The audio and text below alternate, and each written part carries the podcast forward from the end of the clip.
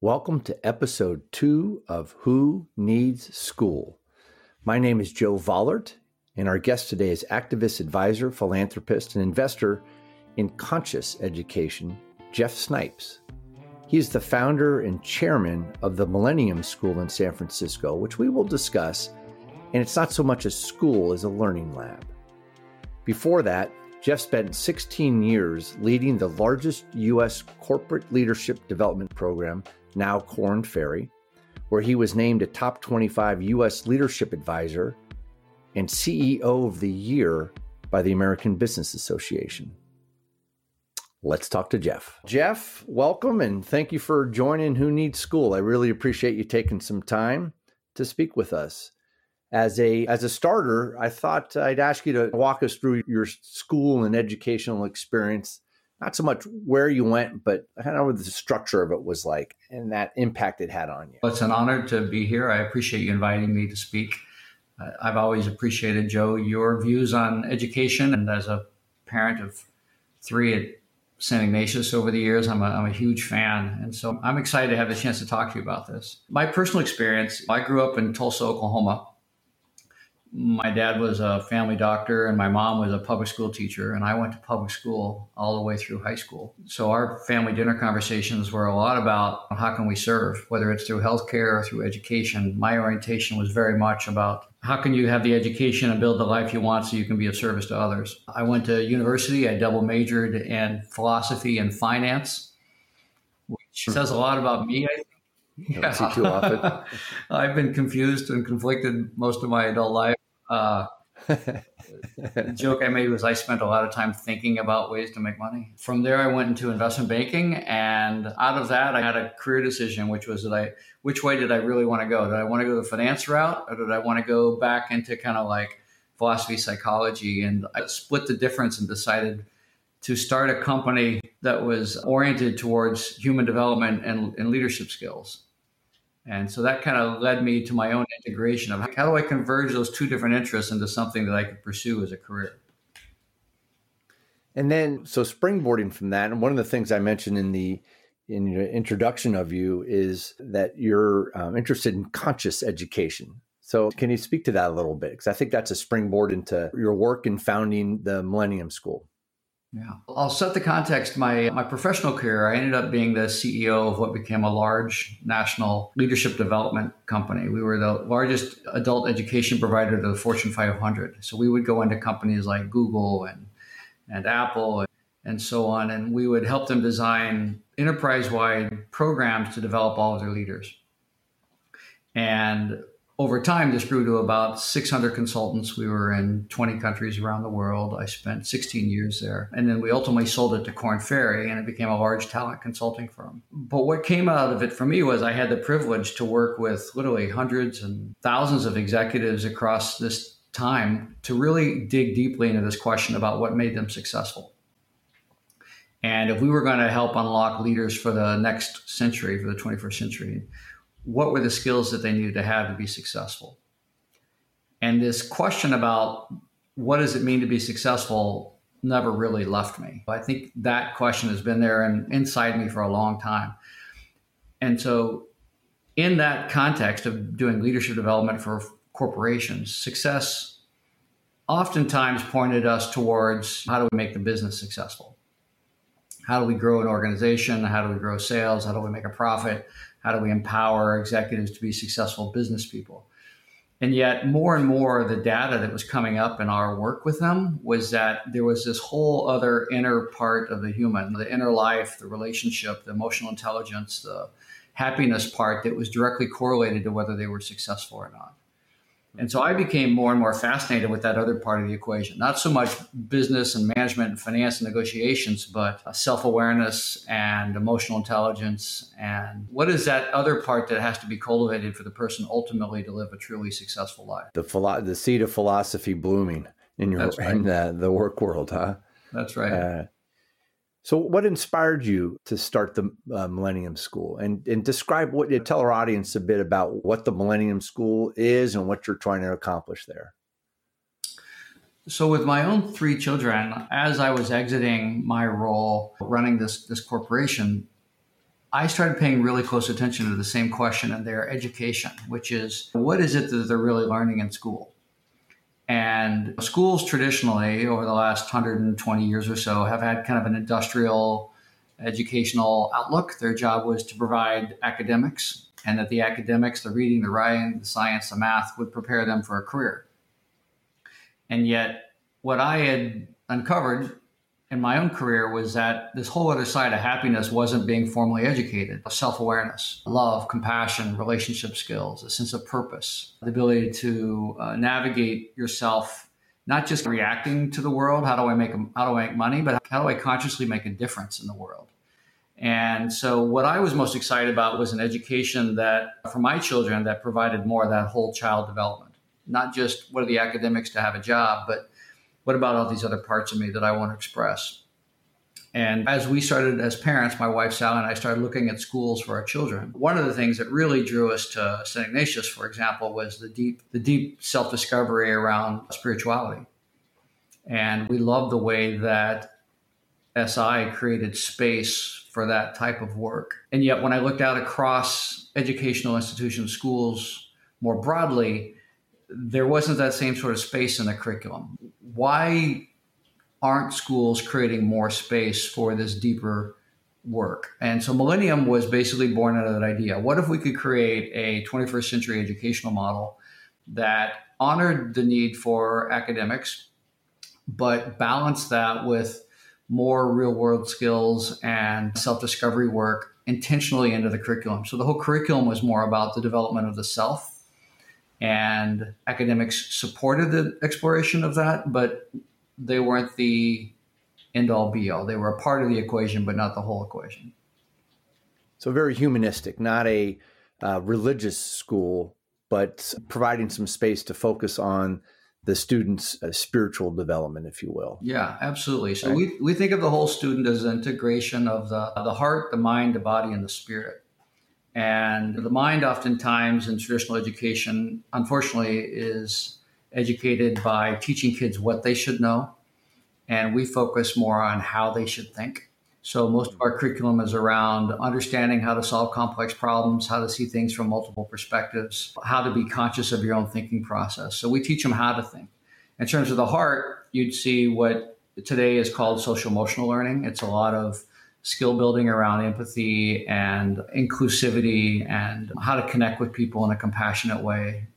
The um, body is a somatic education, so it's not just sports, but underneath that, kind of mind body integration. We do a lot of yoga, martial arts, Tai Chi, and Qigong, and things like this. So we're really teaching kids to be in touch with their body in a healthy way.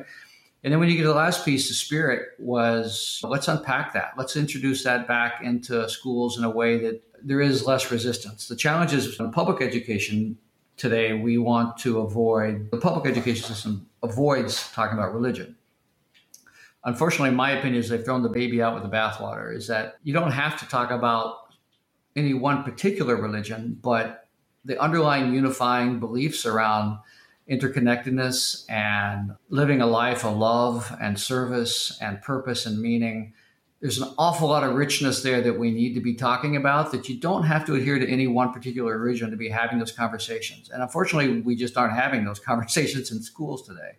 Mm. And so, a very central aspect of Millennium was let's put that at the center of the purpose of education, and then we'll wrap all this other stuff around it. So, how's that been received by your students and their parents? Is that a, a point of tension, or is that they know what they're walking into and, and embrace it already? We put it out there pretty boldly. We put it on the website and we talk about in our admissions process. So, I think parents at least have a sense of that's what they're signing up for when they come to the Millennium. We have about 96 students today. We're a middle school, so we're the only standalone middle school in San Francisco as an independent school. We have grades sixth, seventh, and eighth. We have just under 100 students. And I think what works is that it's a balance. It's not just sitting in a circle doing self discovery work. We have some pretty rigorous academics and we have a lot of intense project based learning. And so I think as long as you, it's a part of the whole solution, then it works well. We just found out today, we're very excited. We've got 23 graduate kids graduating this week, and we just found out that 18 of them got into their first choice of high school. So I think that we're able to balance what I think of as an integrated academic experience. It's mm-hmm. not all or nothing, but it's all woven mm-hmm. together. And did you find that the, I imagine there's academic requirements, right, in terms of subject matter and what they are supposed to be taking? Has that been an issue at all, or is that kind of been able to work seamlessly into their experience? No, we've we definitely line up. So all the traditional capabilities, writing and reading and math, science, STEM, humanities, creative expression, physical expression, we cover all those topics. It's more in the way that we do it. So for example, mm-hmm. when we're teaching science, we'll do it in the form of what we call a quest. And a quest is two hours a day, deep blocks of project-based learning. And over a period of six weeks, the students will select some sort of social impact project in the world that they want to address. This could be an environmental project. This could be clean water. This could be helping with the homelessness. In San Francisco, that's an, a common one for us to try and help mm-hmm. with. And so the student, students will pick a project like that, and then we'll weave all of the scientific theories and, and, and learning that they need to learn. The learning objectives are woven into that project. And so they'll actually explore the chemistry or the biology or the statistics in a holistic way. And what we found is that by providing that sort of context for the students, it's much more approachable. It doesn't feel to them like something they have to learn the theory of and memorize for a test and then they forget it the next week. What they feel like is this is real to me because I'm solving a real problem and I can see the context of why I need to know this science in order to solve that problem. And I, I think what that results in is greater engagement. Kids are more excited. They get to help come up with the projects. They get to work with their peers. They get to go out in the world. We spend every Wednesday afternoon out in the world doing some sort mm. of ex- expeditionary learning. They'll go on um, field trips and visit scientific institutes and they'll go into the nature and perform their studies. So we get them out of the building and out into the world. And I think the combination of grounding it in the real world provides for an adolescent something that feels more real and less abstract. So that deep learning and certainly deep critical thinking comes along with that. Because if, if people have had a chance to talk to thousands of alums and parents over the years, and one of the common denominators when they talk about school are the experiences they had. Maybe it was a senior retreat or a team that they played on or performing in the play. Because there's some there's something that's deeply relational and it's an experience and that when you're involving all of your senses into it there's just that deeper deeper learning deeper critical thinking I, one of the questions I have for you is the in the business of education is important. How have you managed this? It sounds like a wonderful opportunity. I, like I wish I had done that in my middle school. I would love to have had that kind of hands-on experience in that whole person education. How do you manage it financially? What's how does that equation work?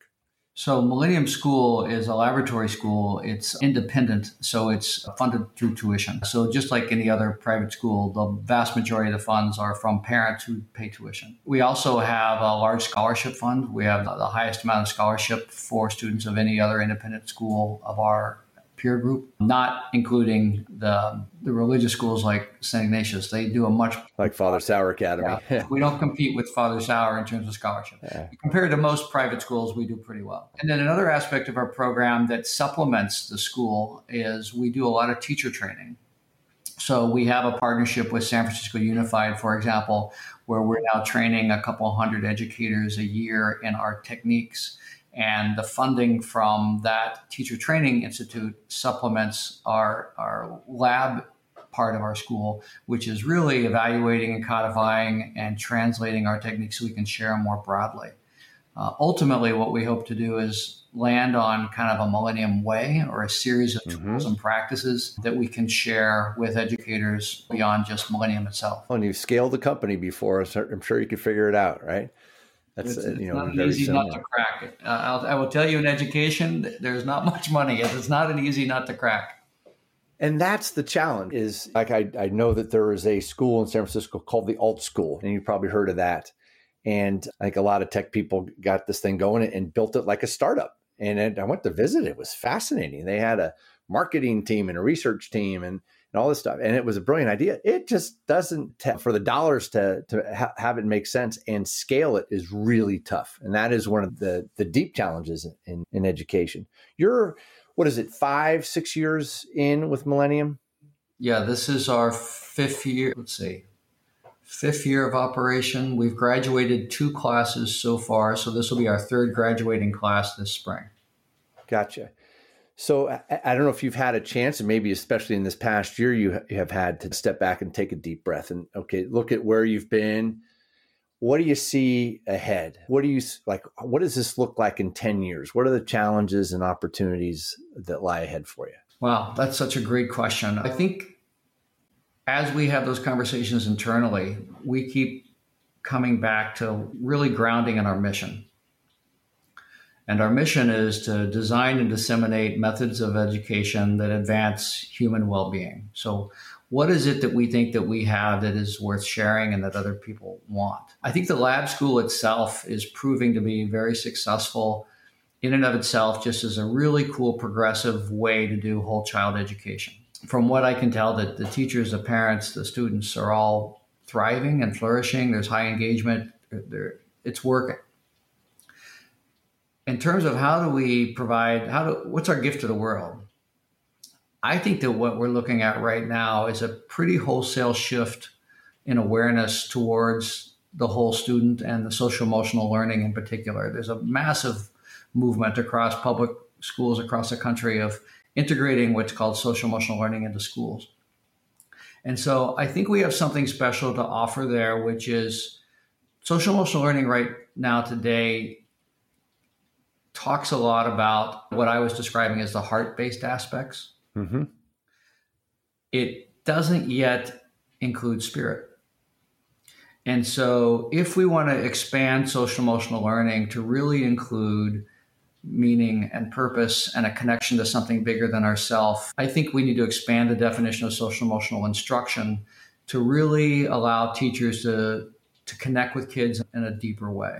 And so I think that our gift ultimately is going to be providing instruction for educators to know how to connect with kids in that deeper spiritual whole self way without getting into trouble by sliding into proselytizing any one particular religion. Right. Valuable as they all are, could we provide access to all those same values without getting into hot water with the districts? Yeah, I, I, I, think you're spot on, and you express that beautifully. And because I, I think what we're seeing today, society wise, is a ramp up in anxiety, and a lot of kids are self critical, hypercritical in this social media world developing that depth, real, genuine sense of self is a challenge. And it takes practice. Mm-hmm. It's like uh, running on the track team. You just don't show up, you practice and you build those muscles and that strength. And doing that with our spirits very much the same. Final question here, and you may have answered it already, but I do have to ask it. And I'm thinking now of uh, secondary schools in particular, right? That that bridge from middle school to college. Knowing what you know and doing what you do and what you've done what should we be doing? What should the, the folks at the secondary level be doing, do you think, to prepare them for that next step? There's, as you just mentioned, there's, I think we're hitting a breaking point in terms of how much stress and anxiety society can handle. Parents are manageably anxious about their students' success. Will they get into the right college? Will they get the right job? Will they make enough money? that the students and, and just they absorb that. They intuit the stress of the parent, internalize it, and then they feel. It. And so, if you look at the research from Jean Twenge at San, Francisco, or San Diego State and other places, the effect is driving up anxiety, depression, suicide, substance abuse. There's just this emptiness that's happening. And I, I think we're going to hit a breaking point where we realize that we're just not doing service to these kids. So we need to help them reframe what success is and to let some of this pressure off. I think our role in secondary education is to find a way to balance this intensifying pressure and fear that I'm not going to know enough and be able to survive, and find a way to lead them back to a life of thriving instead of just surviving economically. Really reframe well being and reframe success and teach these skills, these coping skills so that the kids really can feel more whole and connected and less worried about what the external projection of their resume or their LinkedIn page looks like. Yeah, that's good. Jeff, that's great. Really, a lot of depth to what you're doing at the Millennium School, and, and certainly your perspective on education. I, and I hope folks get it. This gets out there, and people can really listen to it because I think it's an important conversation for us to have. Before I let you go, I'd just love to ask if there's anything you'd recommend if like a high school, college student, anything you recommend that they would read or watch that would really impact their journey forward. I'm I'm a bit romantic for some classics that I read in my youth that shaped me. So a couple of the books that were really seminal to my own thinking about this same age was The Alchemist mm-hmm. by Paulo Coelho and Jonathan Livingston Seagull is another one that Richard Bach, both of mm-hmm. which take you on a journey where your life is a journey of adventure and there is no end. It is not about trying to get to the finish line, it is about enjoying the adventure and always just trying to bring out your greatest self throughout that adventure. Yeah. So journey hopefully, books. Hopefully those are inspirational to students to reframe what the purpose of life is all about. That's good. That's a, a, great finish, great way to end. Uh, Jeff, thank you so much for joining us today, and, and I wish you best in your endeavors moving forward. Thanks, Joe. It's been an honor. Thank you for all you're doing out there. And that's it for this episode of Who Needs School. I'd love to hear from you, so please reach out to me at joevollert at gmail.com. That's J O E V as in Victor, O L L E R T at gmail.com.